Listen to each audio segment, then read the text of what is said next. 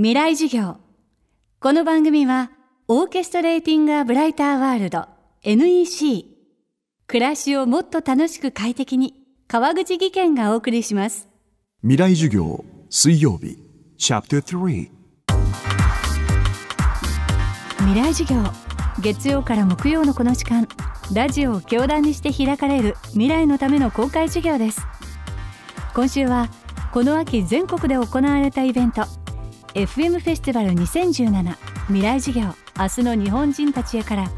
松尾豊さんによる特別公開授業の模様をダイジェストでお送りしています。テーマは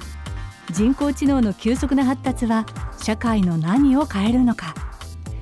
人工知能研究はこれまでブームと冬の時代を繰り返してきました。1950年代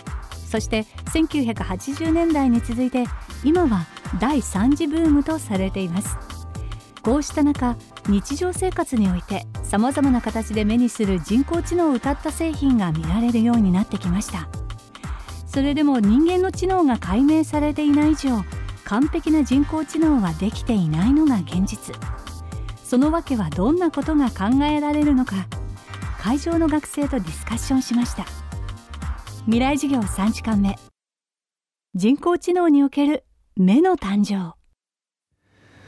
で人間のような知能っていうのはいまだに原理もよく分かってないしコンピューターで作ろうというのもできてないわけです。まあ、これなぜなのかと。一橋大学の稲永です。人が合理的じゃないからだと思います。どっかのレストランに行くとしてその金銭とかを考えればこの店の方が絶対いいんだけど味とかその日の気分とか数字で測れないようなことも考えてなんとなく決めるっていうことは少なからずあると思うので合理的な側面と非合理的な側面っていうのが自分たちでも分かってない以上それを組み込むっていうのは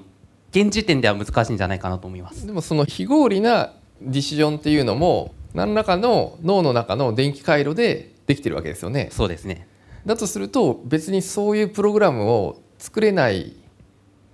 理由はないですよねきっと。あー確かにそうですね。でもそこで、うん。その非合非合理的なプログラムを作ったとすると、合理的に非合理っていう矛盾する結果になってしまうような気がするんですけどちょっと自分でも混乱してます、はい。ありがとうございます。結局今まで人工知能60年研究してきましたけれどもこれ今までできなかった全ての問題に共通するのは実は1個しかなくて今までの人工知能って全部ですね人間が現実世界の対象物を観察してどこに注目するのかっていうのを見抜いてモデルを作ってたんですね。でこのモデルを作ったあ後は自動的に処理できたんだけどもこのモデルを作る行為そのものが自動化できてなかったで。それをですね解き始めてるのが、まあ、ディープラーニングだということで今ですねディープラーニングで例えば画像認識の精度がすごく急激に上がってきていると。人間がモデルを作りそれにのっとっていたこれまでの人工知能はディープラーニングにより自ら考えることを始めるようになりました。そこに加わった画像認識の能力により何が生まれるのでしょうか？で今起きてる変化っていうのはですね僕一言で言うと目の誕生ということだと思ってまして目の誕生という本があります。これカンブリア爆発について書いた本なんですけれども地球ができて46億年ぐらい経ちますがその中のですね5億4200万年前からの1000万年非常に短い期間の間に現存する全ての生物の種門といいますかこれが出揃ったという期間があってこれカンブリア爆発と言います。でなぜカンブリア爆発が起こったのかっていうのはですね諸説あってまだ決着ついてないんですけどもこのアンドリュー・パーカーっていう人が言った説がですね光スイッチ説と言ってですね目ができたからだと。でそれまでの生物っていうのは目を持ってなかったので匂いを頼りにノロノロ近づいていってぶつかると食べるとかですねぶつかるぶつかられると逃げるって非常に緩慢な動きしかできなかったんですけども高度な目を持った三葉虫っていうのが現れてそうするとですね大繁殖したわけですね。すごく有利ですから。で逆に逃げる方も目を持つと見つかったって思って早く逃げようとか隠れようとか擬態しようとかいろんな作戦が出てきたと。生物が目を持つことによって生物の生存戦略が多様化してそれの種が多様化したというのがこの光スイッチ説なわけですねでそれと同じことが僕はこれから機械とかロボットの世界で起こるというふうに思ってます今までのカメラとかイメージセンサーはこれは人間でいうと網膜にあったんですね人間も網膜で見てるわけじゃなくて網膜で映った信号を脳の後ろの方にある視覚野っていう部分で処理をして見えてるこの視覚野の処理がディープラーニングに当たるということですねですからイメージセンサーとディープラーニング組み合わせて初めて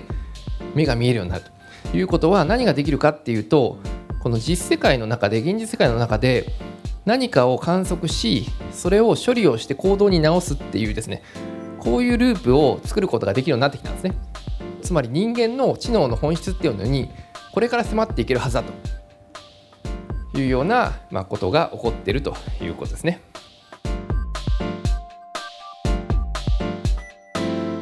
今週の講師は東京大学大学院准教授の松尾豊さん。今日のテーマは人工知能における目の誕生でした。未来授業明日も松尾豊さんの授業をお届けします。また FM フェスティバル2017未来授業明日の日本人たちへのホームページではこの授業の完全版をビデオポッドキャストでご覧になることができます。こちらもぜひアクセスしてみてください。